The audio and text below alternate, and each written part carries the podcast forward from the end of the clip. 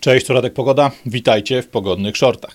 W dniu wczorajszym, ósmego sierpnia, ogłoszono radosną nowinę. Tą radosną nowiną jest odejście z rządu pana ministra Niedzielskiego, człowieka, który od końcówki sierpnia roku dwa tysiące dwudziestego twardą ręką i swoim syntezatorowatym głosem zarządzał polską odpowiedzią na demię, andemię, tudzież inne słowo, którego nie wolno wymówić na YouTubie, aby film nie dostał po głowie. Przez te półtoraj roku, od dwudziestego szóstego sierpnia do dwudziestego drugiego lutego, dnia, w którym Rosjanie zaatakowali Ukrainę i zakończyli dziwnym trafem całą zadymę Dawidową na terenie świata, przez ten cały okres, przez te półtorej roku, pan Niedzielski dzielnie wykonywał wszystko to, co nakazali mu jego szefowie, czyli na pewno tutaj pan Morawiecki, wiele osób, które stoją w cieniu na pewno w tym rządzie.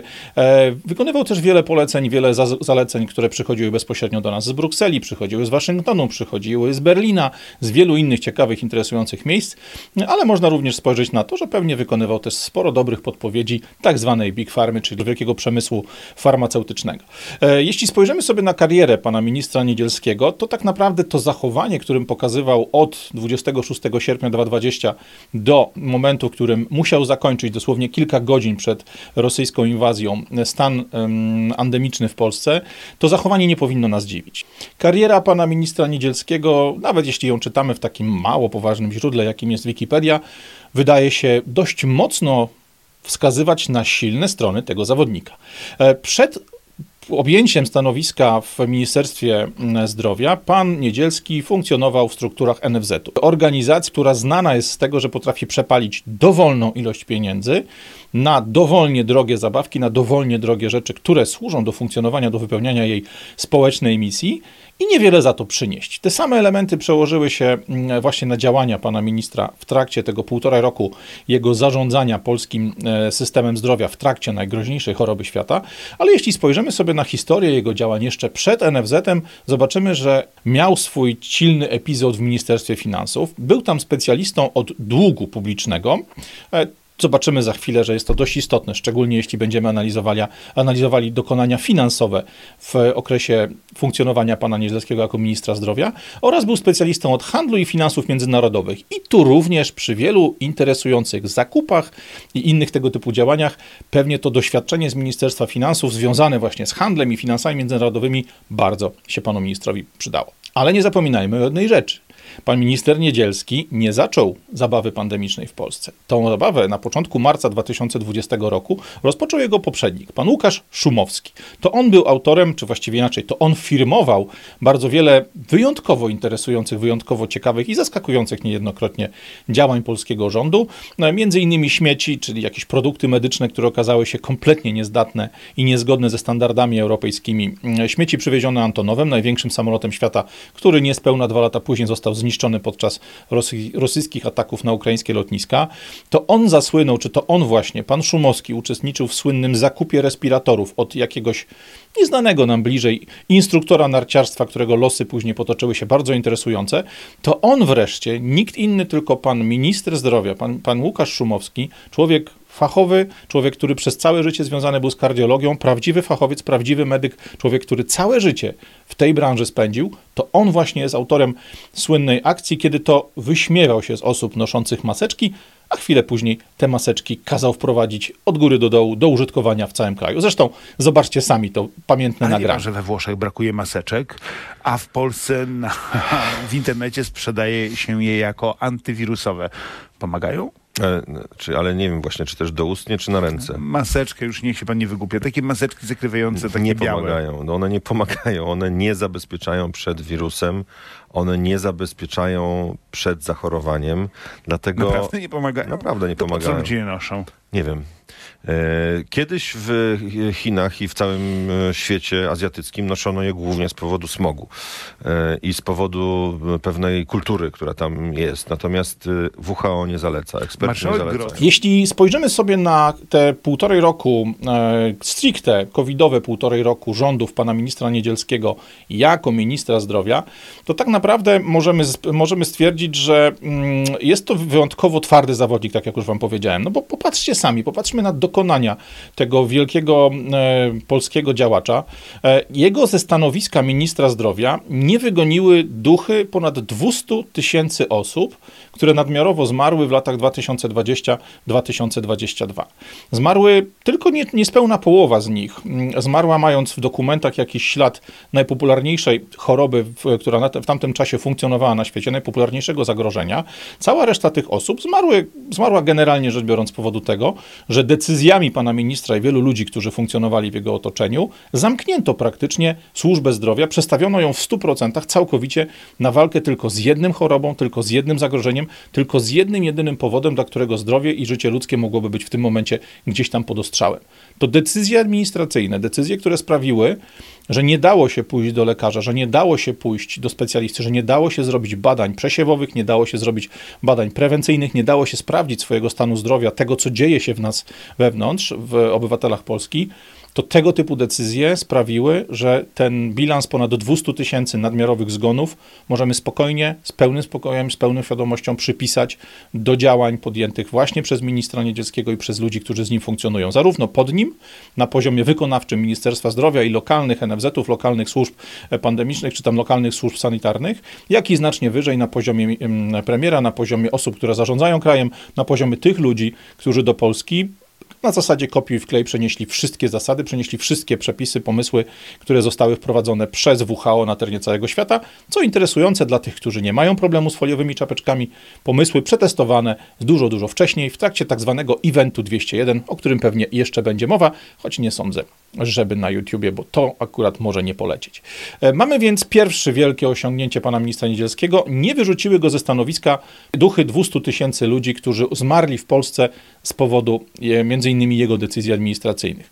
Nie usunęły go z miejsca również takie rzeczy, które fachowcy w branży medycznej nazywają tak zwanym długiem diagnostycznym. Dług diagnostyczny to sytuacja, w której system zdrowotny, system jakby zdrowia publicznego nie pozwala prowadzić właśnie badań prewencyjnych, nie pozwala prowadzić badań kontrolnych, nie pozwala ludziom sprawdzać, w jakim stanie są, jest ich zdrowie, kiedy pojawiają się jakieś dolegliwości, kiedy pojawiają się jakieś bóle, jakieś problemy z naszym organizmem. Jeśli nie możemy przebadać przyczyny tego bólu, stosujemy tylko, nie wiem, leki przeciwbólowe, stosujemy różnego rodzaju maście, jakieś nacierania, jakieś stos- sposoby, czy apteczne, czy ludowe, ale nie możemy sprawdzić, jaka jest przyczyna tego problemu, który w naszym ciele się rozgrywa, no to efektem takiego niezbadanego, niesprawdzonego e, powodu do zmartwień staje się rak, stają się choroby płuc, staje się cukrzyca, staje się też cała masa chorób psychicznych. Wszystkie te niewykryte w latach tych dwóch latach funkcjonowania pana ministra Szumowskiego i Niedzielskiego jako ministrów zdrowia, wszystkie te niewykryte choroby, wszystkie te niewykryte schorzenia właśnie w formie długu diagnostycznego będą wychodzić w najbliższych latach. Ludzie, których można było łatwo, sprawnie i za niewielkim kosztem ich zdrowia, niewielkim kosztem finansowym, energetycznym, jakimkolwiek innym, zoperować na przykład z czerniaka, choroby, przez którą przechodził mój własny ojciec i doprowadzić do tego, że dosłownie po kilku miesiącach w organizmie pacjenta nie ma już raka, ten, ten pacjent jest ok, nadal zagrożony, ale jest fizycznie zdrowy. Jeżeli przez ponad dwa lata nie pozwolimy ludziom przeprowadzać badań, jeżeli przez ponad dwa lata nie pozwolimy lekarzom przeprowadzać tego typu zabiegów, zabiegów diagnostycznych, zabiegów, które są przeznaczone właśnie do tego, żeby walczyć z chorobami w ich bardzo wczesnym stadium, wcześniej czy później choroby te rozwiną się do takiego poziomu, że uratowanie pacjenta czy uratowanie jego zdrowia nie będzie już możliwe. Ale jak widzimy, dług zdrowotny, który wygenerowały decyzje Szumowskiego, decyzje Niedzielskiego i ich popleczników, ludzi poniżej i powyżej znowu, nie były powodem do tego, aby go wyrzucić ze stanowiska. Powodem do tego, żeby wyrzucić go ze stanowiska, nie był również słynny kij do walenia w parapet przychodni. To jest pewnego rodzaju mem okresu pandemii w Polsce, ale ten mem niestety jest prawdziwy. Faktycznie ten kij istniał, ten kij był zaparkowany przy owym oknie, przy owym parapecie. Tym kijem waliło się w parapet, aby ludzie z wnętrza przychodni, zachowując zasady dystansu społecznego, pozwolili umawiać się pacjentom, osobom, które odczuwały realne problemy, które miały realne problemy ze zdrowiem, umówić się z lekarzem na teleporadę, umówić się z lekarzem na jakieś przeprowadzone zdalnie badanie, przeprowadzoną zdalnie, um, zdalnie interwencję. Idiotyzm tego pomysłu jest skrajny. Chwilę przed e, wydarzeniami roku dwa tysiące dwudziestego e, teleporady czy wszelkiego rodzaju e, usługi lekarskie świadczone właśnie przy pomocy telefonu, przy pomocy jakichś rozmów internetowych były przez twardych, zatwardziałych lekarzy uznawane za gusła. Było to gorsze niż zachowanie znachorskie. Okazało się nagle, że gdy pojawiły się dodatki covidowe, gdy pojawiły się fajne pieniądze w systemie, nikomu nie przeszkadzało to, że nie trzeba było pacjenta oglądać, patrzeć jak smarka, samemu łykać witaminki i brać jakieś leki na odporność, no bo przecież lekarz nie jest pancerny i jeżeli ktoś na niego skutecznie nakichał, to on też mógł złapać przeziębienie, grypę czy jakiekolwiek inne cholerstwo, które na jesieni i zimą pałęta się po ludziach. Kij od odwalenia w parapet przychodni nie pokonał pana ministra. Mimo tego, mimo długu diagnostycznego, mimo dwieście tysięcy duchów latających nad polską ziemią, szukających sprawców swojej śmierci, to wszystko nie było wystarczająco mocne, aby wyrzucić pana ministra z siodła. To samo dotyczyło kwestii finansowych. Jeśli spojrzymy sobie na dane, które publikowane są niechętnie przez Ministerstwo Zdrowia, przymuszone ustawą o dostępie do informacji publicznych przez dziennikarzy, przez ludzi, którzy zasługują jeszcze na to miano, okaże się, że w czasie, w czasie tych niespełna dwóch lat funkcjonowania e, akcji o nazwie C dziewiętnaście, Polska, a właściwie polscy urzędnicy, bo to nie jest kraj, to nie ja, to nie wy, zamówiliśmy to wszystko, to konkretne osoby z imieniem, nazwiskiem, adresem, numerem PESEL, podpisem z, zamawiały konkretne środki, konkretne produkty w ilościach, które jak spojrzymy sobie na dane, jakby zagregowane na dane zebrane po tym całym okresie, sprawiają, że nawet moje krótkie włosy stają dęba od czubka głowy po kość ogonową. Dla trochę ponad trzydziestu milionów Polaków, dla ponad trzydziestu milionów ludzi, którzy w Polsce w latach dwa tysiące dwudziestym, dwudziestym pierwszym, dwudziestym drugim mieszkali, bo nie czarujmy się, wielu naszych rodaków funkcjonuje za granicami, a nadal ma tutaj meldunek, więc jaka ta liczba jest realna, nigdy się pewnie nie dowiemy. Dla trzydziestu tam, kilku milionów Polaków, trzydziestu jeden, dwóch pewnie milionów Polaków, Ministerstwo Zdrowia, ludzie z rządu, ludzie, którzy funkcjonowali w ramach struktury, w której pan, której pan minister Niedzielski był przewodniczącym, której był szefem, zamówili sto siedem milionów dawek specyfiku, który wstrzykiwano nam w ramionka. Natomiast, co jest bardzo ważne, oprócz tego, co już zostało dowiezione, jeszcze ponad sześćdziesiąt siedem milionów, dalszych sześćdziesiąt siedem milionów dawek owego specyfiku zostanie dostarczone, albo inaczej ma zostać dostarczone przez firmy farmaceutyczne, bo na taką globalną, całkowitą ilość zostały podpisane umowy. Podpisane przez konkretnych ludzi, przez ministra Niedzielskiego, przez ludzi z jego gabinetu, przez ludzi z gabinetu Mateusza Morawieckiego. Samo przechowywanie tej całej ogromnej ilości owego specyfiku kosztuje polski budżet, czyli nas, ludzi, którzy do tego budżetu wkładają pieniądze albo którzy będą spłacać długi zaciągnięte przez rząd na funkcjonowanie tego budżetu. Samo przechowywanie tego specyfiku po różnych magazynach na terenie Polski kosztuje prawie milion złotych miesięcznie. To jest między siedemset siedemdziesiąt a dziewięćset tysięcy złotych miesięcznie, w zależności od tego, ile tego towaru jest, ile operacji trzeba na nim wykonywać i tak dalej, i tak dalej. Ponad osiemset tysięcy dawek z tych stu siedmiu milionów, które już otrzymaliśmy, to są dane z kwietnia, więc pewnie dzisiaj już jest tego więcej, ponad osiemset tysięcy dawek już musiało zostać zutylizowane. Ale co więcej, ponad sto siedem milionów przyjechało, niespełna dwadzieścia pięć milionów zostało faktycznie wstrzyknięte w ramiona ludzi, którzy się na tą procedurę medyczną zdecydowali, ale nadal ponad sześćdziesiąt siedem milionów dawek ma zostać dostarczone do Polski. Te sześćdziesiąt siedem milionów, które jeszcze do Polski nie przyjechało, czy to mówimy znowu, opieramy się o dane, które opublikowali dziennikarze w kwietniu tego roku, czyli wtedy te sześćdziesiąt siedem milionów dawek, które jeszcze nie zostały dostarczone, było warte około sześciu miliardów złotych. Gdybyśmy zrobili sobie taką czystą, stricte matematyczną kalkulację, zakładając, że koszt pojedynczej dawki dzisiaj, w kwietniu dwa tysiące dwudziestego trzeciego roku, jest taki sam, jak był w roku dwa tysiące dwudziestym pierwszym czy na początku dwa tysiące dwudziestego drugiego, choć pewnie wtedy te specyfiki kosztowały znacznie więcej, bo były tym, na co czekał cały świat. Ale załóżmy nawet, zróbmy sobie benefit on the doubt, czyli załóżmy, że te ceny są identyczne, to załóżmy, że, te, że za wszystkie te, te, przepraszam, dawki, które zostały dostarczone, zapłaciliśmy prawie dziesięć miliardów złotych. Mówimy tylko o tych, które już w Polsce są, których niespełna jedna czwarta została faktycznie wydana do tego, aby ludzie przyjęli je do swoich ciał, cała reszta leży po magazynach i jest potrzeba tego, żeby ją um, utrzymywać. Jeżeli podliczymy sobie wszystkie zakontraktowane, dostarczone i jeszcze niedostarczone dawki, mówimy o szesnastu miliardach złotych. Żebyście mieli świadomość, jak wielka jest to kasa. Jeśli, żebyście mieli świadomość, porównamy to z kilkoma danymi, które powinny być dla was dość obrazowe, no bo dla zwykłego człowieka różnica między milionem a miliardem jest kompletnie nieczytelna, a jest to różnica znacząca. szesnaście miliardów pochłonęły owe specyfiki, owe dawki. Budżet całej polskiej armii w roku dwa tysiące dwudziestym wynosił pięćdziesiąt miliardów złotych. szesnaście miliardów, coś co wstrzykujemy, jeden produkt od kilku producentów, kilku, dosłownie czterech, a po drugiej stronie za pięćdziesiąt miliardów mamy całkowite funkcjonowanie polskiej armii. Wszystkich żołnierzy, wszystkie budynki, wszystkie samochody, wszystkie koszty, które generuje utrzymanie no nie najbardziej ekonomicznych w użytkowaniu czołgów, samolotów, okrętów, choć tych akurat nie jest specjalnie dużo, bo jesteśmy specjalistami głównie od tego, aby produkować stępki. Natomiast pięćdziesiąt miliardów cała armia, wszystko co związane jest z polską obronnością, szesnaście miliardów, jeden typ wyprodukowanego przez czterech producentów specyfiku. Budżet całej polskiej policji, wszystkie budynki, w których nie ma papierów, których zabrania się gotować wodę w czajnikach elektrycznych i tak dalej, i tak dalej. Cały budżet polskiej policji w roku dwa tysiące dwudziestym pierwszym to było dziesięć miliardów złotych. W roku dwa tysiące dwudziestym dziesięć miliardów, to po, w dwa tysiące dwudziestym pierwszym dziesięć miliardów pochłonęła policja. Przez cały okres trwania zajoba szesnaście miliardów, czyli o sześć więcej, sześćdziesiąt procent więcej, pochłonęła sobie akcja dla czterech producentów jednego specyfiku. Cały budżet na naukę, wszystko co związane jest ze szkołami, nauczycielami, budynkami szkół, całą nauką polską, czyli wszelkiego rodzaju instytuty, granty itd., itd., to jest dwadzieścia milionów złotych. Można więc spojrzeć sobie na tą drabinę wydatków publicznych i stwierdzić, że jeden specyfik produkowany przez czterech producentów ze świata kosztował połowę więcej niż Polska, cała polska policja i o jedną czwartą mniej niż cały polski system szkolnictwa i nauki. O tak ogromnych poziomie mówimy.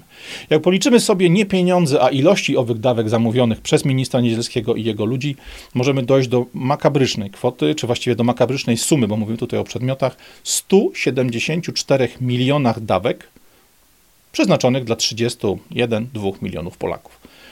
Jak popatrzymy sobie i zaczniemy na to logicznie i na spokojnie analizować, okazuje się nagle, że nasi przeinteligentni, przesprawni, przesprytni fachowcy od zdrowia zamówili po sześć dawek na głowę każdego Polaka, specyfiku, którego stuprocentową skuteczność miały zapewniać już dwie dawki. Nawet więc jeśli uwierzymy we wszystko, co mówi się na ten temat, zadajmy sobie pytanie, dlaczego, z jakiego powodu i czyim kosztem, to akurat wiemy, ale na czyją korzyść zamówiono trzy razy więcej specyfiku, niż oficjalnie opowiadano nam w trakcie wprowadzania tej całej akcji, że będzie kiedykolwiek potrzebny. Czego tu nie rozumieć? Sześć dawek dwudawkowej jest substancji, która miała stuprocentową skuteczność. Po co się czepiasz? Po to zadajesz pytania? Po co masz to wszystko robić? Tyle jeśli chodzi o kwestie finansów związanych stricte z tym, co wstrzykiwano nam do ciała. Akurat nie mnie, ale wielu ludziom w Polsce te dwadzieścia pięć milionów dawek zostało podanych, zostało wstrzykniętych. Nawet to, nawet ta ogromna Ten ogromny przewał na kasie, ten ogromny skok na pieniądze nie wyrzucił pana ministra z siodła. Okazuje się, że tych pieniędzy za czasów funkcjonowania pani, pana ministra Niedzielskiego poszło znacznie, znacznie więcej, bo jeśli spojrzymy sobie na miliardy złotych przewalone na szpitale tymczasowe, na dodatki covidowe, na testy P C R, na samą infolinię, która obsługiwała tematy związane z najbardziej popularną chorobą świata, to te kwoty naprawdę przerażają. Wszystkie szpitale covidowe w Polsce, których było trzydzieści sześć, większość należała do Ministerstwa Zdrowia, dla, jakby do struktur e, zdrowotnych, ale też czternaście szpitali postawiły spółki Skarbu Państwa, no żeby tej kasy nie pokazywać w budżecie oczywiście. Wszystkie te wydatki na szpitale specjalne, na szpitale tymczasowo organizowane, na lotniskach, w halach wystawienniczych, w różnych ciekawych miejscach, o których za chwilę porozmawiamy, kosztowały polskiego podatnika, czyli ciebie, czyli mnie, czyli moje dzieci i dzieci moich dzieci i prawdopodobnie wnuki moich dzieci, bo jeszcze one będą ten cały dług spłacać, kosztowały prawie pięćset dziewięćdziesiąt jeden milionów złotych. I co ważne, szpital na Stadionie Narodowym, który stał się bardzo popularny, a właściwie bardzo słynny, kiedy kibice, nie niepokojeni przez nikogo, weszli sobie na teren owego szpitala tymczasowego i zobaczyli, że jest tam ciemno, pusto, nic się nie dzieje, nie ma nikogo w łóżkach i tak dalej. A swoją drogą w tych łóżkach leżały manekiny, kiedy odwiedzali go politycy, aby robić sobie tam sweet focie przy łóżkach. Ten szpital wcale nie był najdroższy, bo jego budowa kosztowała zaledwie, oczywiście w dużym cykcyku, zaledwie osiemnaście milionów złotych, a działanie przez ten okres, w którym funkcjonował, tych milionów jedenaście. Rekordzistą został wrocławski szpital tymczasowy. Szpital tymczasowy zorganizowany przy e, obwodnicy wrocławskiej. Szpital, co ważne, e, zbudowany i zarządzany nie przez miasto, które jest w łapach P O, czy właściwie Układu Wrocławskiego od wielu, wielu, wielu, wielu lat, ale przez wojewodę, czyli człowieka z PiSu, człowieka, który jest bardzo bliskim znajomym, czy inaczej, przy udziale ludzi, którzy są, jak z tego co mówią dziennikarze, bardzo bliskimi znajomymi naszego premiera. Ten szpital miał kosztować szesnaście milionów złotych. Zanim podjęto decyzję, zanim wojewoda osobiście podjął decyzję o tym, że właśnie tam będzie budowany, zakładano inne lokalizacje, w sumie było ich sześć. One wszystkie były w rękach miasta albo w rękach służb medycznych. Wybrano jedną jedyną, która była inwestycją, czy tam była jakby lokalizacją prywatną. No dziwne, ale za, dzięki temu pewnie szpital, który miał kosztować szesnaście milionów według pierwotnego kosztorysu, kosztował na końcu osiemdziesiąt pięć baniek, osiemdziesiąt pięć milionów złotych i raport niku, który na ten temat powstał, i oczywiście nic z tym raportem się nie wydarzyło, pokazał, że na samych kosztach budowy doszło do nieprawidłowości o wartości ponad jedenaście milionów złotych. Za te osiemdziesiąt pięć milionów, za te osiemdziesiąt pięć dużych baniek postawiono hale, które same z siebie są warte dwadzieścia pięć milionów, za doprowadzenie tam mediów, czyli wszystkiego, wszelkiego rodzaju potrzebnych dla funkcjonowania szpitala mediów, czyli prądu, wody, odprowadzania ścieków, ale również instalacji, które zapewniają tlen, które zapewniają te wszystkie tematy związane z, właśnie z funkcjonowaniem jednostki medycznej, które są specjalistyczne, które trzeba w takim miejscu postawić. Samo doprowadzenie mediów do tego miejsca kosztowało dwadzieścia milionów. Co ciekawe, instalacja tlenowa, ta, która właśnie do całego systemu tlenowego, które pozwala prowadzić zabiegi, które pozwala bezpośrednio przy łóżku pacjenta ten tlen podawać wprost z, z zaworu, który siedzi w ścianie, a nie z jakichś tam przenośnych zbiorników. Sama instalacja tlenowa, mimo tego, że kosztowała niemały grosz, była niezgodna z przepisami peposz. Cały budynek został postawiony jako samowola budowlana, masa przepisów, masa założeń, które, masa właściwie jakby tematów, które powinny być utrzymane przy budowie tego typu obiektu, zostało to wszystko złamane, ale przecież nikomu to nie przeszkadzało. E, prywatny inwestor za te osiemdziesiąt pięć milionów, które zostało wpakowane w budowę i utrzymanie szpitala, pobierał miesiąc w miesiąc osiemset trzydzieści tysięcy złotych jako dzierżawę swojego obiektu. Co więcej, w umowie, którą podpisał z wrocławskim wojewodą, zapewnił sobie możliwość wykupienia po okresie funkcjonowania tego szpitala hal, które zostały tam za publiczne pieniądze postawione, w cenie siedemset pięćdziesiąt złotych za metr. Ja akurat dość dobrze znam jedną z największych i najlepszych polskich firm, które stawiają hale. Ja, to są moi znajomi, to są moi klienci sprzed lat. Jak zacząłem do, dowiadywać się, jaka jest mniej więcej rynkowa cena takiej hali, czy jaka ta cena była na początku, właśnie w tym czasie, kiedy szpital zaczął być budowany, powiedzieli mi wprost, cena metra kwadratowego hali w takim W takim standardzie, z takim poziomem ocieplenia, z takim poziomem zabezpieczenia właśnie chemicznego, medycznego, biologicznego, to jest koszt między dwa tysiące dwieście a dwa tysiące sześćset złotych za metr kwadratowy. No powiedzmy dla równego rachunku dwa tysiące czterysta. Tymczasem inwestor, osoba, która wynajmuje ten teren wojewodzie, zapewniła sobie możliwość odkupienia tych hal po akcji szpitalnej za siedemset pięćdziesiąt złotych. dwa tysiące czterysta, siedemset pięćdziesiąt. Dobry biznes. Dobra cena, szczególnie jeśli popatrzymy na to, że właśnie to doprowadzenie mediów, doprowadzenie dróg, zbudowanie tam wszelkiego rodzaju infrastruktury związanej z funkcjonowaniem tego obiektu, to jest skok w nadprzestrzeń miejsca, które istnieje od lat, zawsze było jakimś tam miejscem związanym ze sportem samochodowym, w miarę popularnym, ale w bardzo wąskim kręgu. Teraz jest miejscem, które jest fantastycznie doinwestowane za twoje, moje, nasze pieniądze. Tam jest jeszcze jeden detal w tym wrocławskim szpitalu. Opowiadam o nim tak dużo, bo po pierwsze jest to przekręt stulecia, a po drugie, choć nie, przekrętem stulecia jest cała akcja C dziewiętnaście, ale to jest taki lokalny przekręt stulecia, ale jest tam jeszcze jeden fajny numer. Na czas funkcjonowania szpitala wynajęto od inwestora cały hotel. W tej umowie, która została podpisana przez wojewodę, były pięćdziesiąt dwa pokoje przeznaczone na potrzeby ludzi, którzy ten szpital będą prowadzić, będą w nim pracować, będą w nim zajmowali się właśnie pacjentami, ludźmi, którzy będą w tym szpitalu obsługiwani. W całym okresie obowiązywania, czy właściwie w całym okresie funkcjonowania szpitala tymczasowego we Wrocławiu na Rakietowej wykorzystywane było średnio cztery do dziewięciu pokoi miesięcznie. cztery, między cztery a dziewięć na miesiąc wykorzystano, a umowę podpisano na pięćdziesiąt dwa pokoje. Na samym tym numerze zostało ponad milion dwieście tysięcy złotych górki, pieniędzy, które po prostu wyszły z kasy państwowej i zniknęły. Żeby jednak dokończyć ten temat w jeszcze bardziej gęstych oparach absurdu, tym razem pójdziemy do szpitala, który nie był najdroższy, ale który na pewno był najdroższy, jeśli mówimy o przeliczeniu na głowę każdego obsługiwanego w nim pacjenta. Bo we Wrocławiu za te osiemdziesiąt pięć milionów złotych obsłużono ponad dwa tysiące ludzi, którzy faktycznie przez ten szpital się przewinęli. Tym mistrzem świata w oparach absurdu jest szpital tymczasowy w Lublinie. Jednostka postawiona w obiekcie wynajmowanym od spółki Targi Lublin S A.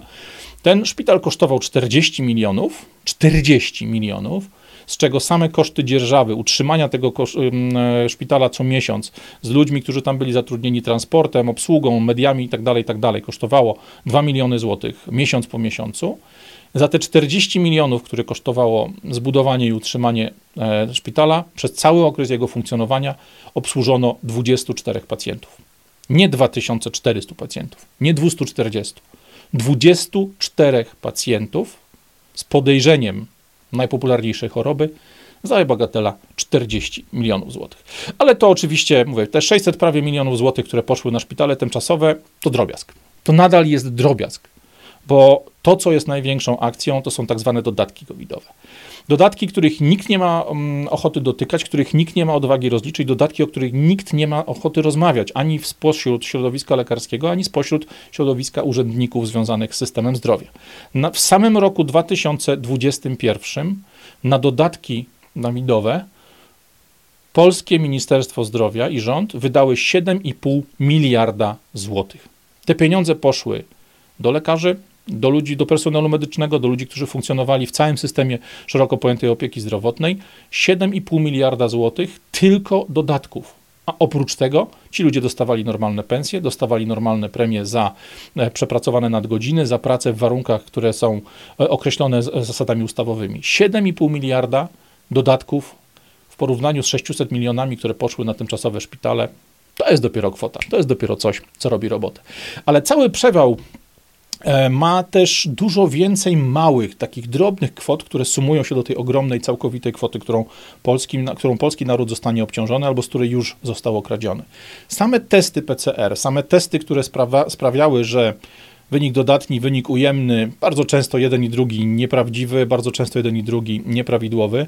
Same testy kosztowały polskiego podatnika, czyli ciebie i mnie, moje dzieci i nasze wnuki, dwa i pół miliarda złotych. Sama infolinia, na którą dodzwaniali się ludzie, którzy chcieli się dowiedzieć, co można zrobić, jak można im pomóc, co się z nimi dzieje, co mają zadziałać w kwestii kwarantanny, w kwestii jakichś przepisów, które zostały przy pomocy PowerPointa narzucane na nich. Samo utrzymanie infolinii kosztowało nas sto dwadzieścia pięć milionów złotych. Jak dołożymy do tego jeszcze puste przeważnie szpitale przerobione na tak zwane szpitale jednoimienne, czyli te, które, nie wiem, wcześniej były szpitalem ginekologicznym, nagle stały się szpitalem od obsługiwania jednej choroby, były szpitalem kardiologicznym, czy szpitalem neurologicznym, czy jakimkolwiek innym, czy szpitalem ogólnym, w którym jest wiele różnych, w którym jest wiele różnych specjalności, bo taki szpital ogólny w mieście średniej wielkości, czy nawet w mieście dużym, musi z siłą rzeczy obsługiwać wszystkie schorzenia, wszystkie wypadki, urazy, problemy, z którymi ludzie do niego przychodzą. Jeżeli całe takie obiekty były zamieniane na szpitale przeznaczone tylko do jednego typu choroby, do jednego typu kuracji, to musimy też popatrzeć o to, na to, co się stało z ludźmi, którzy w tych szpitalach leżeli, kiedy pan minister Niedzielski podpisywał dokumenty sprawiające, że z tych szpitali ich wyrzucano. Kiedy robili to jego poprzednicy, kiedy robili to ludzie z jego administracji. To są wszystko rzeczy, które nie zdążyły, nie dały rady wyrzucić pana ministra z jego siodła. Co go załatwiło? Załatwiło go tak naprawdę drobna awantura, coś, co jeszcze parę miesięcy temu przeszłoby bez echa, co zostałoby zakrzyczane przez rządowe media, co zostałoby zignorowane przez większość komentatorów.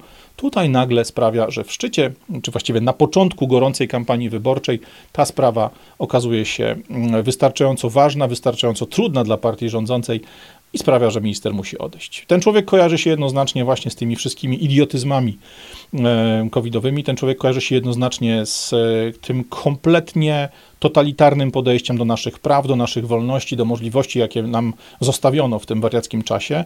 Jest więc dla partii rządzącej ewidentnie balastem, jest więc problemem, który muszą rozwiązać, bo inaczej ich szanse w wyborach mocno, mocno topnieją. Podobnie stało się z jego ulubionym kolegą, czyli z panem, który był rzecznikiem prasowym Ministerstwa Zdrowia. On również, nie wczoraj, a dzisiaj złożył rezygnację, więc dwóch ludzi, którzy Polakom najmocniej kojarzą się z szaleństwem covidowym, PiS pozbył się, wyrzucił ich z sanek, sprawił, że te dwie twarze, te dwa, dwie osoby nie będą obciążeniem, nie będą problemem w czasie kampanii. Jak więc powinniśmy, już zmierzając do końca, kwalifikować, czy jak powinniśmy patrzeć więc na tą decyzję, na tą dymisję? Wywalili go, czy sam zwiał? Pozbyli się problemu, czy on sam podjął decyzję, że trzeba zmiekać, bo na Zachodzie już dzisiaj głośno mówi się o tym, że kolejna odsłona najpopularniejszej choroby świata idzie do nas, straszą nas nowymi zagrożeniami, straszą nas nowymi e, bakteriami czy tam wirusami. E, co było powodem? Pewnie nigdy się nie dowiemy, bo to są informacje, które mogą wypłynąć tylko, jeżeli zostaną nagrane gdzieś u Sowy albo w jakiejś zaciszu gabinetów. Natomiast na pytanie, które wielu z was sobie zadaje, co dalej, czy jak to powiedział pan poseł Braun w czasie swojego pamiętnego wystąpienia, pan Niedzielski będzie wisiał? Przenośni, bo w to, że się stanie cokolwiek poważnego, absolutnie w naszym systemie politycznym nie wierzę. Myślę, że na to pytanie najsensowniej, bardzo mało elegancko, ale w sposób wyjątkowo dobitny i klarowny odpowiada człowiek z przeciwnej strony sceny politycznej. Choć trzeba przyznać, że pan minister miał bardzo dobrą passę, jeśli chodzi o szacunek opozycji, jeśli chodzi o szacunek T V N-u, firm, czy tam powiedzmy organizacji, które zwykle na pisowca rzucają się z wystawionymi zębami. Akurat pan minister Niedzielski z wszystkimi tymi przeciwnikami politycznymi, jakbyśmy mogli powiedzieć, w dużym cykcyku, żył bardzo dobrze, był przez nich wychwalany, nie był atakowany, no bo robił to, co tamtym nakazywali ich mocodawcy. Ale tą opinię na temat tego, co się może wydarzyć z panem ministrem Niedzielskim, kiedy już zejdzie ze sceny, kiedy już zniknie z tych e, krzyżowego ognia reflektorów, które przez całe miesiące, przez całe e, półtorej roku, czy tam już teraz ponad dwa lata były w niego wymierzone, z tym, co się może z nim stać, najpiękniej odpowiedział właśnie człowiek przeciwnej strony politycznej, polityk P O, pan Sławomir Neumann, podczas nagranej potajemnie rozmowy z działaczami politycznymi z Tczewa przed wyborami do samorządów już kilka, kilka lat temu. To on wtedy właśnie powiedział pamiętne zdania, które teraz wam przytoczę. Neumann zapewnia, że partia stanie murem za wszystkimi, którzy mają problem z prawem. Warunek jest jeden – członkowstwo w Platformie Obywatelskiej. Pamiętaj, znaczy jedna zasada jest z nami. Święta kurwa. Naucz się tego, jak będziesz o czymkolwiek o polityce rozmawiał. Zawsze. Jak będziesz w Platformie, będę cię bronił kurwa jak niepodległości. Jak wyjdziesz z Platformy, to masz... Ja nie wyjdę. Ja tylko mówię o zasadzie. No. Mam to w dupie. Jak Pobłoski będzie członkiem Platformy i będzie naszym prezydentem, to my się o niego bił kurwa do końca życia. Jak jest poza, mam w dupie go. Jak jest do wykorzystania, to wykorzystamy. Jak nie, to nie. Takie są zasady. Dotyczy to tak samo Adamowicza, tak samo dotyczy do Karnowskiego i wszystkich innych. Tak samo. Dla mnie Platforma jest... Jak więc widzicie, sprawa jest brutalnie prosta. Jeśli jesteś z nami, będziemy cię bronić jak niepodległości. Jeśli od nas się odwrócisz, bo tu nie ma znaczenia, czy mówimy o jednej, drugiej, trzeciej, czwartej partii magdalenkowej, czy jakiejkolwiek innej sile politycznej, które funkcjonują w Polsce i na świecie, a są tak naprawdę klasycznymi partiami etatystycznymi, są partiami, które funkcjonują w polskim systemie, czy w ogóle w zachodnim systemie demokratycznym. Uważam niestety, że wszystkie grzechy byłego ministra, te dwieście tysięcy duchów, które straszą, Na, a właściwie nie straszą niestety decydentów, a zostały wygnane z tej ziemi przez okres Dawidowy. Te miliardy złotych utopione w dawkach, sześciu dawkach dwudawkowego specyfiku na głowę, w te sześćset milionów złotych wpakowane w szpitale tymczasowe, te miliardy złotych dodatków, te miliony złotych wydane na infolinię, to wszystko, o czym wam już powiedziałem, myślę, że wszystkie te grzechy byłego ministra rozejdą się po kościach. Szkoda tylko, że będą to kości tych ponad dwieście tysięcy ludzi, którzy między innymi w wyniku jego decyzji nie przetrwali najgroźniejszej choroby w historii, choroby o przeżywalności rzędu dziewięćdziesiąt siedem przecinek jeden procent. Nie zapomnijmy im tego przy urnach. Myślę, że wiele więcej zrobić nie możemy. Ani N I K, ani Żelazny Marian, ani żadna inna siła funkcjonująca teoretycznie w tym państwie z kartonu, tym ludziom nic nie może zrobić. My możemy zrobić to jedno. Nie zapomnieć im tego przy urnach wyborczych. Nie zapomnieć im tego przy najbliższych wyborach, przy kolejnych wyborach. I co ważne, nie zapomnijmy im tego nie tylko Niedzielskiemu. Nie zapomnijmy tego im wszystkim. Tym wszystkim ludziom, niezależnie czy z PiSu, czy z P O, czy z Lewicy, czy z jakichkolwiek innych partii, które się przewinęły przez ostatnie trzy lata przed naszymi oczami, nie zapomnijmy wszystkim, wszystkim tym, którzy uczynili w tym czasie z Polski prawdziwe, totalitarne piekło. Radek Pogoda, trzymajcie się, do następnego razu. Cześć!